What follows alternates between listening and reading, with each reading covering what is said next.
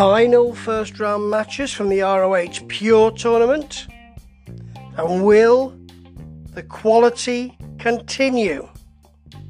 First, we have them injecting a little something else in.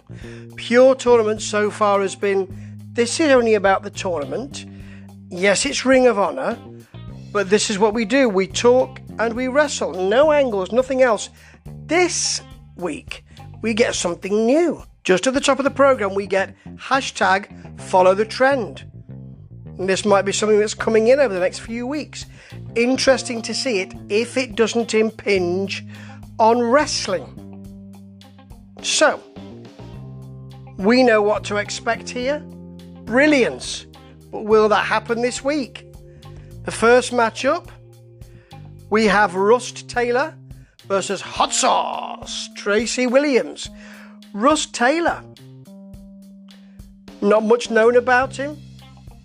Honest chat. Not quite up there with some of the others, it has to be said. Said he liked New Japan, likes all of the flow from that. That's a good insight. It's about using all of your body, getting the flow, and when that works, everything counts. He says he'd worked towards trying to get signed. 26, he was told, You're not really what we're looking for. Didn't feel like he wanted to do anything else. But this is another chance for him, and he seems completely serious here. That's a nice, a nice wrinkle. Doesn't sell it. It's just there for him. Tracy Williams, time served in the R- in ROH, gives us some insight. Says lifeblood he feels was a failure. I could have told him that. But the Pure Championship was the thing that brought him back, and he thought, this is where I should be. And of course, he tells us about the hot sauce, the temper, you don't want to get him upset because that will come out. Those two little bits to camera, not as good this week. And we also, at the beginning of it, have Fred Yehi talking about last week's surprise win. And he decides to do most of the discussion over his left shoulder, which is a bit weird. I'm not sure why he made that choice if he's talking to somebody over there. It doesn't really work, Fred. Never mind, on to the match. And here's where we get the strength back. Williams comes out doing his catch point hand sign, so maybe that's something that he's looking to bring back. They end up nose to nose after he leaps in. And this match was really 10 minutes, 12 minutes of work on arms and legs. And you know, you might think, well, that's just sounds like a bit of a bore. That doesn't sound exciting, that sounds a bit boring to me. But it wasn't, because this is what ROH can do. We've seen quite a lot of this. In fact, even the WWE were doing this at NXT TakeOver 31 in a kind of rebranding way, talking about more, let's use the word, pure wrestling. More mat based wrestling, more submission wrestling, more wrestling around the extremities. But ROH have been doing that for years. So here we get a Williams, very nice ankle lock into an STF, Taylor having to go to the ropes. Then Taylor mounting uh, Williams and just driving his fists into his arm, into Williams' arm, so that he, so that he can't use that at all. Taylor then hits a lovely hammerlock on the arm using the leg as well. But Williams knees him in the head to make him break, and then we go to Williams' head scissors. But Taylor transitions very smoothly. It's like silk this into a cross arm breaker, causing Williams another rope break. Then he he measures him and hits a lovely pendulum kick on Williams. And Williams has his has another rope break. He takes a grapevine sleeper, and then Taylor fights out of a kind of omoplata, a sort of rings of Saturn. It's lovely to see that. And then we get third rope break.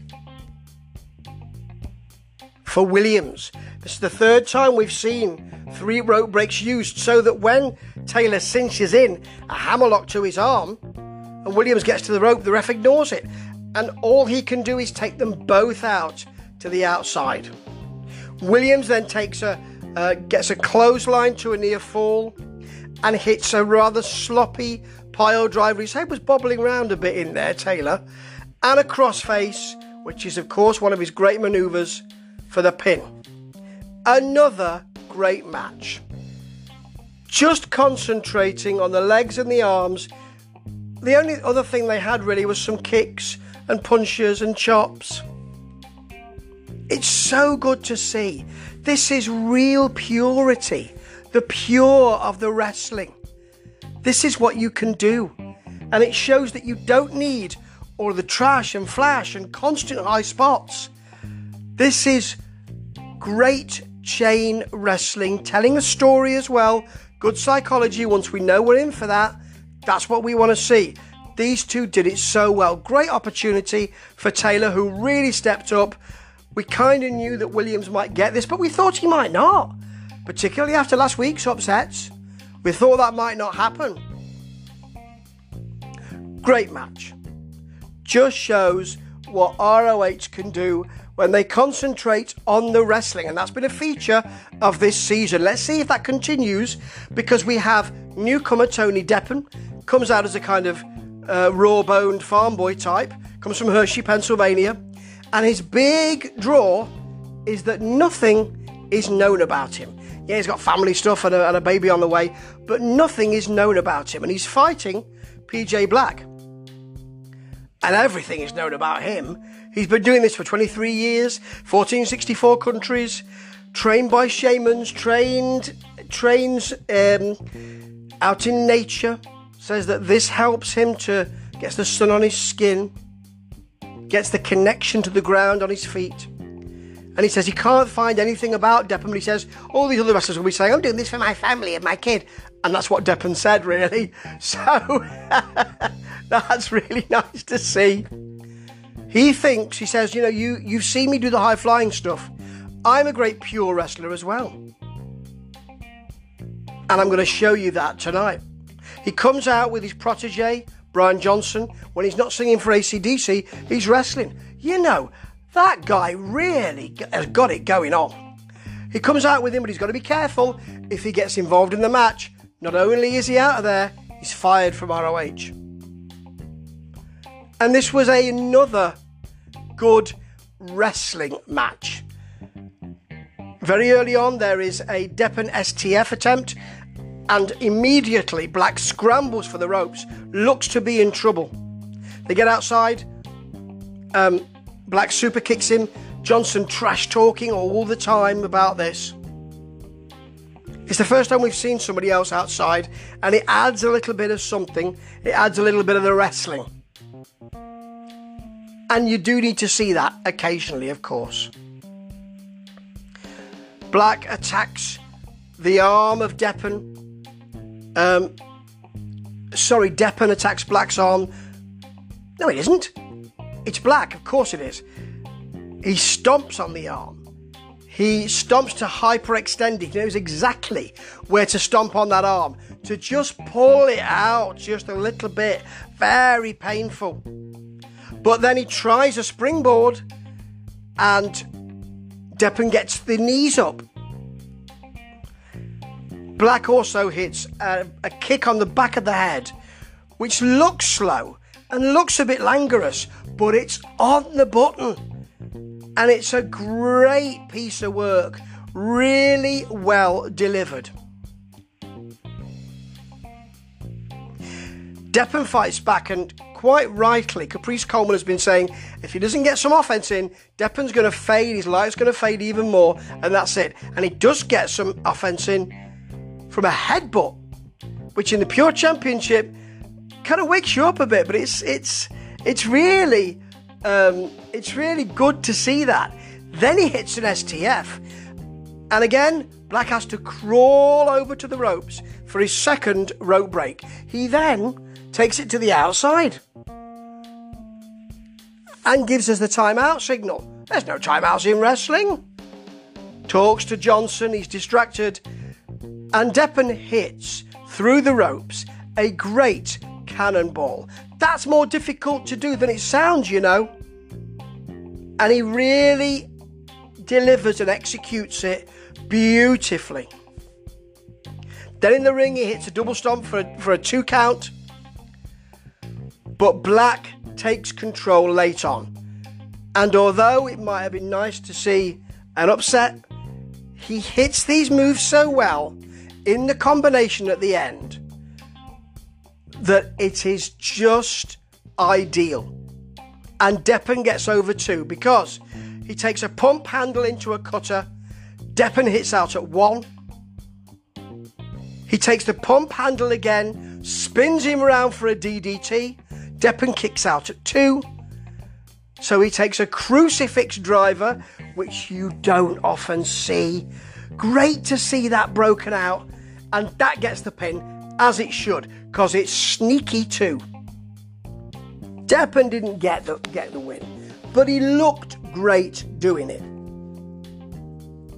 Black is not exactly a pure wrestler. He has those wrestling tropes that you will see on the main programming.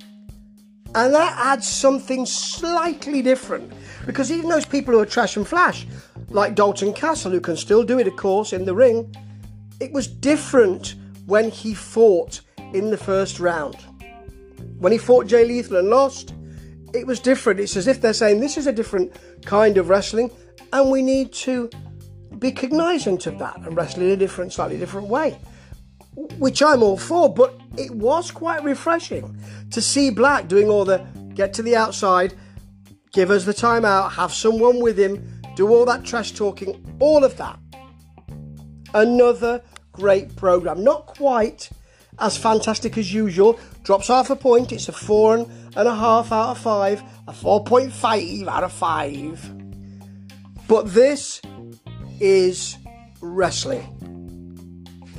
And ROH with the pure tournament, this is what other wrestling federations are coming to a more mat based and older style. I've been saying this for months, ever since the NWA who I hope haven't gone, but I fear have, decided to do their weekly programming from the studio as they would in the, in the early to mid 80s.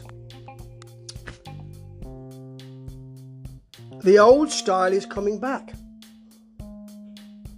And this fits just in where ROH are. It's all to play for for this company. I'll go on and see what that hashtag is. In the meantime, they could have something here which elevates them as a federation. And I bloody well hope so. Ta ta.